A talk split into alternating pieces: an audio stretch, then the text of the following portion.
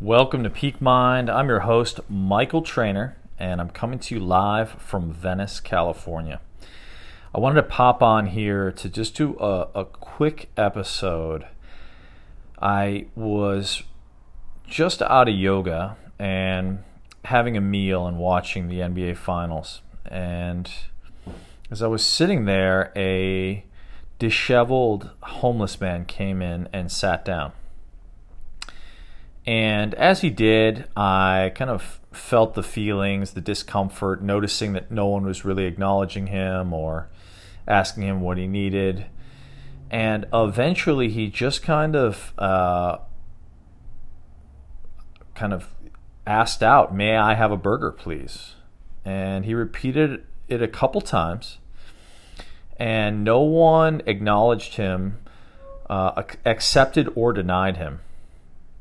And what's interesting is what it evoked in me. So I lived in Venice for many years, seven, eight years, but I've been gone for about a year. And returning, I've been struck, especially coming out of nature uh, and the beauty of Telluride, where I was uh, a week ago.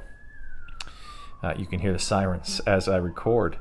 Um, by the chaos in, in this city and the the homelessness and the the mental health issues. Uh, some of the conversations I've overheard, um, seeing people with tents, basically creating tent cities, kind of strewn across uh, across all areas uh, of Venice, and what it's evoked for me is a real sadness and a real question around you know how do we how do we deal with the unseen how do we handle the chaos of cities and how do we acknowledge our brothers and sisters um, that are oftentimes less fortunate? And it reminded me of when i was in one of my more challenging dark nights of the soul the solution that i pursued the solution that was of great service to me was focusing out and I know many of us are going through challenges at the moment. And the quickest way I know to break through those challenges are one of two things. One, getting into nature and resetting in the circadian rhythms of of nature in all her majesty. And the second is focusing out and being of service to those less fortunate it's very very hard to be in your shit so to speak to be in your pity your challenge your even if it's authentic and legitimate it's very hard to hold on to that space if you're focusing out on being of service to another human. And as this homeless gentleman wound up getting up to leave with no one sort of acknowledging him or seeing him without his burger, he walked out the door. And I, you know, I, I had a moment. I was like, do I just let it be? You know, that would be the easy thing. Or do I actually approach him and ask him his name and offer to buy him a meal? And so I actually walked out as he walked out and I said, What's your name? And he said, Bradley. And I said, yeah, Bradley, you want a burger? And he said, Yeah, I want a burger. And I said, let me get you, let me go get you one. You know, let me let me treat you to a burger. And got him the good grass fed burger, and he was super stoked. And what was so striking to me was how polite he was. Um, even when he was totally ignored, as he was walking out, he said, "Okay, thank you. Have a nice day." Again, he wasn't seen or acknowledged, and yet here he was sharing gratitude. And it so struck me because I feel like so many of the problems we encounter today are a result of people who are not feeling seen, people who are not feeling a sense of gratitude, a sense of appreciation for who they are and how they show up. And I think that's especially acute for those among us who are forgotten. And uh, I had an incredible interview, which will be coming out shortly, with the Indian mystic Sri Sri Ravi Shankar this week.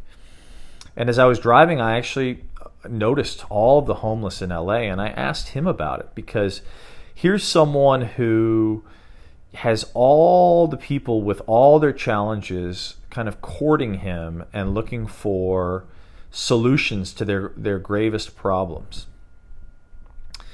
And when I asked him about what we do in these situations, he talked about some of the traumas we're seeing in the news today and how they're a result of people not feeling seen and our our lack of for lack of a better term mental hygiene he called it and how meditation and he also used get, getting into nature and breath were some of the things that all of us have access to that help us with our mental hygiene that help us hold our center so that we can be more effectively in service to our fellow brothers and sisters. And the other thing that hit me was I think there's such a beauty, and, and I don't say this in a self aggrandizing way because there's plenty of moments where, you know, I haven't taken the, the highest and no, most noble action, right? There's plenty of times I've ignored someone on the streets. Um, you know, there's, uh, you know, sometimes that's our survival mechanism. I am a empathic and very sensitive human, and sometimes it feels like the act of self care is not to deeply engage. But I do think it feels human. It feels so good when, when you do. I mean, I've, I've also had moments where I'll go out and buy a bunch of sandwiches or pizza and literally walk the streets and hand them out to people. And the way I feel is always so much better. And some of the better conversations I've had have actually been with people who who are who are living on the streets. And when we actually take the moment to look at those least seen among us, I think we also honor the parts of ourselves that are least seen. And we it's it's like a salve. It's like it's like a it's a, it's a healing, you know. In Sri Lanka, where I lived for 2 years, when someone, when one person fell out of balance. It was considered the role of the entire culture, the entire society, to ritually recreate, literally from sunset to sun- sunrise, their shared cosmological worldview. They would create an elaborate offering of an entire palm fraud city with flowers and put that person right in the middle and dance around them and present them with offerings, all in an attempt to bring that person back into balance because in that culture it was recognized that we are inherently interdependent. And therefore, when one person is out of balance, we are all to a degree out of balance. And so I share this in hopes that if you're feeling in some way out of balance, that you take the time to potentially find someone who may be worse off than you are and do something, even if it's a simple something, to have them feel seen, heard, and loved.